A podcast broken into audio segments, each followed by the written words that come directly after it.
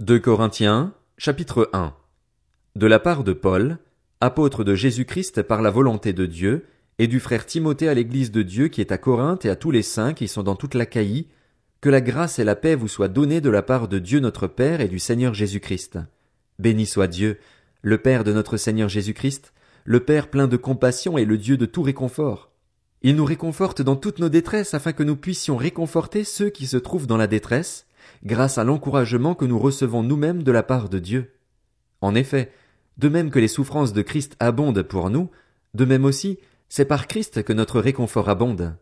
Si nous sommes dans la détresse, c'est pour votre réconfort et pour votre salut.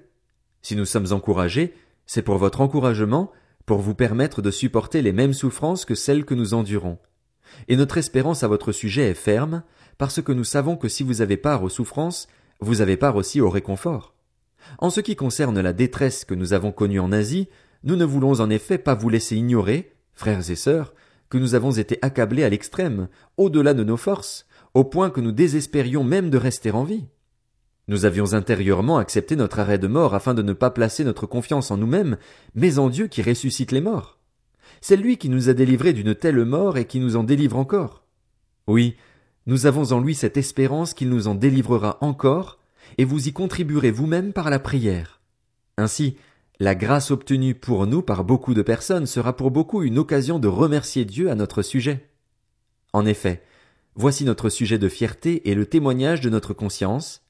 Nous nous sommes conduits dans le monde, et plus particulièrement vis-à-vis de vous, avec la sincérité et la pureté qui viennent de Dieu, non pas avec une sagesse humaine, mais avec la grâce de Dieu. Nous ne vous écrivons rien d'autre que ce que vous lisez et comprenez et j'espère que vous comprendrez complètement, puisque vous l'avez déjà compris en partie, que nous sommes votre sujet de fierté, de même que vous serez aussi le nôtre, le jour du Seigneur Jésus. C'est avec cette assurance que je voulais d'abord aller chez vous, afin que vous puissiez avoir une double grâce. Je voulais passer chez vous en me rendant en Macédoine, puis revenir de la Macédoine chez vous, avec l'espoir d'être soutenu par vous pour mon voyage en Judée. En formant ce projet, ai-je donc fait preuve de légèreté? Ou bien mes décisions sont-elles purement humaines, de sorte qu'il y aurait en moi à la fois le oui et le non? Aussi vrai que Dieu est fidèle, la parole que nous vous avons adressée n'a pas été oui et non. En effet, le Fils de Dieu, Jésus-Christ, que nous avons prêché au milieu de vous, Sylvain, Timothée et moi, n'a pas été oui et non. Au contraire, en lui il n'y a que le oui. En effet, pour toutes les promesses de Dieu, c'est en lui que se trouve le oui, et c'est donc aussi par lui que nous disons Amen à Dieu pour sa gloire. Or, celui qui nous a fermis avec vous en Christ et qui nous a consacrés par son onction, c'est Dieu. Il nous a aussi marqués de son empreinte et a mis l'Esprit comme un gage dans notre cœur. Quant à moi, j'en prends Dieu à témoin sur ma vie, c'est pour vous ménager que je ne suis pas revenu à Corinthe. Ce n'est pas que nous voulions dominer sur votre foi, mais plutôt que nous contribuons à votre joie, car vous êtes ferme dans la foi. Corinthiens, Chapitre 2 J'ai donc décidé en moi-même de ne pas retourner chez vous dans la tristesse. En effet, si je vous attriste, qui peut me réjouir, sinon celui que j'ai attristé? J'ai écrit comme je l'ai fait pour ne pas être attristé, à mon arrivée, par ceux qui devaient me donner de la joie, car en ce qui vous concerne, je suis convaincu que ma joie est aussi la vôtre, à vous tous. C'est dans une grande souffrance, le cœur angoissé et avec beaucoup de larmes que je vous ai écrit, non pas afin de vous attrister, mais afin que vous sachiez quel amour débordant j'ai pour vous. Si quelqu'un a été une cause de tristesse, ce n'est pas moi qui l'a attristé, c'est vous tous, du moins dans une certaine mesure, pour ne rien exagérer. Le blâme qui lui a été infligé par la majorité d'entre vous est suffisant pour cet homme. Maintenant, au contraire, vous devez plutôt lui pardonner et l'encourager, de peur qu'il ne soit accablé par une tristesse excessive. Je vous engage donc à faire preuve d'amour envers lui, car je vous ai aussi écrit dans le but de savoir, en vous mettant à l'épreuve si vous êtes obéissant à tout point de vue. Or à qui vous pardonnez, je pardonne aussi. Et si j'ai pardonné quelque chose à quelqu'un, je l'ai fait à cause de vous, en présence de Christ, afin de ne pas laisser à Satan l'avantage sur nous, car nous n'ignorons pas ses intentions. Quand je suis arrivé à Troas pour annoncer l'évangile de Christ, bien que le Seigneur m'y ait ouvert une porte, je n'avais pas l'esprit en repos parce que je n'avais pas trouvé mon frère Tite. C'est pourquoi j'ai pris congé d'eux et je suis parti pour la Macédoine. Que Dieu soit remercié, lui qui nous fait toujours triompher en Christ et qui propage partout, à travers nous, le parfum de sa connaissance. Nous sommes en effet pour Dieu la bonne odeur de Christ parmi ceux qui sont sauvés et parmi ceux qui périssent. Pour les uns, un parfum de mort qui donne la mort, pour les autres, un parfum de vie qui donne la vie. Et pour cette mission, qui donc est qualifié? En effet, nous ne falsifions pas la parole de Dieu, comme le font les autres, mais c'est avec pureté, c'est de la part de Dieu, en Christ et devant Dieu que nous parlons. 2 Corinthiens, chapitre 3. Commençons-nous de nouveau à nous recommander nous-mêmes? Ou avons-nous besoin, comme certains, de lettres de recommandation pour vous, ou alors de votre part? C'est vous qui êtes notre lettre, écrite dans notre cœur, connue et lue de tous les hommes. Il est clair que vous êtes une lettre de Christ écrite par notre ministère, non avec de l'encre, mais avec l'esprit du Dieu vivant, non sur des tables de pierre, mais sur des tables de chair, sur les cœurs. Telle est l'assurance que nous avons par Christ auprès de Dieu. Je ne dis pas que nous soyons capables, par nous-mêmes, de concevoir quelque chose comme si cela venait de nous. Notre capacité, au contraire, vient de Dieu. Il nous a aussi rendus capables d'être serviteurs d'une nouvelle alliance, non de la lettre, mais de l'esprit.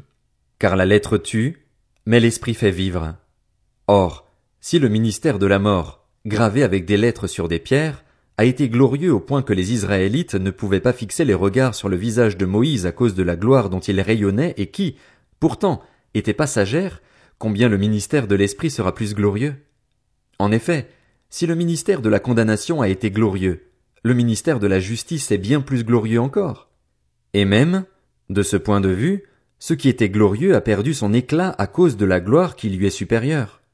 En effet, si ce qui était passager a été marqué par la gloire, ce qui est permanent sera bien plus glorieux. Puisque nous avons une telle espérance, nous faisons preuve d'une grande assurance. Nous ne faisons pas comme Moïse, qui mettait un voile sur son visage pour que les Israélites ne fixent pas les regards sur la fin d'une réalité passagère. Mais leur intelligence s'est obscurcie. Jusqu'à aujourd'hui, en effet, le même voile reste lorsqu'ils font la lecture de l'Ancien Testament, et il ne se lève pas parce que c'est en Christ qu'il disparaît. Jusqu'à aujourd'hui, quand les écrits de Moïse sont lus, un voile recouvre leur cœur.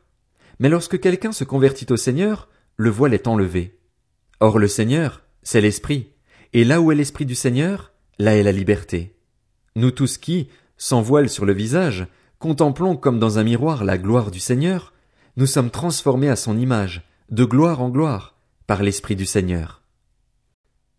2 Corinthiens, chapitre 4 Ainsi donc, puisque par la bonté de Dieu nous avons ce ministère, nous ne perdons pas courage. Nous rejetons les actions honteuses qui se font en secret, nous ne nous conduisons pas avec ruse et nous ne falsifions pas la parole de Dieu. Au contraire, en faisant connaître clairement la vérité, nous nous recommandons à toute conscience d'homme devant Dieu. Si notre évangile est encore voilé, il l'est pour ceux qui périssent, pour les incrédules dont le Dieu de ce monde a aveuglé l'intelligence afin qu'ils ne voient pas briller l'éclat que projette l'évangile de la gloire de Christ, qui est l'image de Dieu. Nous ne nous prêchons pas nous-mêmes, c'est Jésus-Christ le Seigneur que nous prêchons, et nous nous déclarons vos serviteurs à cause de Jésus. En effet, le Dieu qui a ordonné que la lumière brille du sein des ténèbres a aussi fait briller sa lumière dans notre cœur pour faire resplendir la connaissance de la gloire de Dieu dans la personne de Jésus-Christ. Nous portons ce trésor dans des vases de terre afin que cette puissance extraordinaire soit attribuée à Dieu et non à nous. Nous sommes pressés de toutes parts, mais non écrasés, inquiets, mais non désespérés, persécutés, mais non abandonnés, abattus, mais non anéantis. Nous portons toujours avec nous dans notre corps l'agonie du Seigneur Jésus afin que la vie de Jésus soit aussi manifestée dans notre corps. En effet, nous qui vivons, nous sommes sans cesse livrés à la mort à cause de Jésus afin que la vie de Jésus soit elle aussi révélée dans notre corps mortel. Ainsi la mort est à l'œuvre en nous et la vie en vous. Et comme nous avons le même esprit de foi que celui exprimé dans cette parole de l'écriture, j'ai cru, c'est pourquoi j'ai parlé, nous aussi nous croyons, et c'est pour cela que nous parlons. Nous savons en effet que celui qui a ressuscité le Seigneur Jésus nous ressuscitera aussi par Jésus et nous fera paraître avec vous dans sa présence. Oui, tout cela arrive à cause de vous afin que la grâce, en se multipliant, fasse abonder la reconnaissance d'un plus grand nombre à la gloire de Dieu. Voilà pourquoi nous ne perdons pas courage.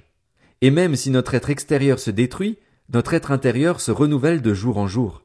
En effet, nos légères difficultés du moment présent produisent pour nous, au-delà de toute mesure, un poids éternel de gloire. Ainsi nous regardons non pas à ce qui est visible, mais à ce qui est invisible, car les réalités visibles sont passagères et les invisibles sont éternelles.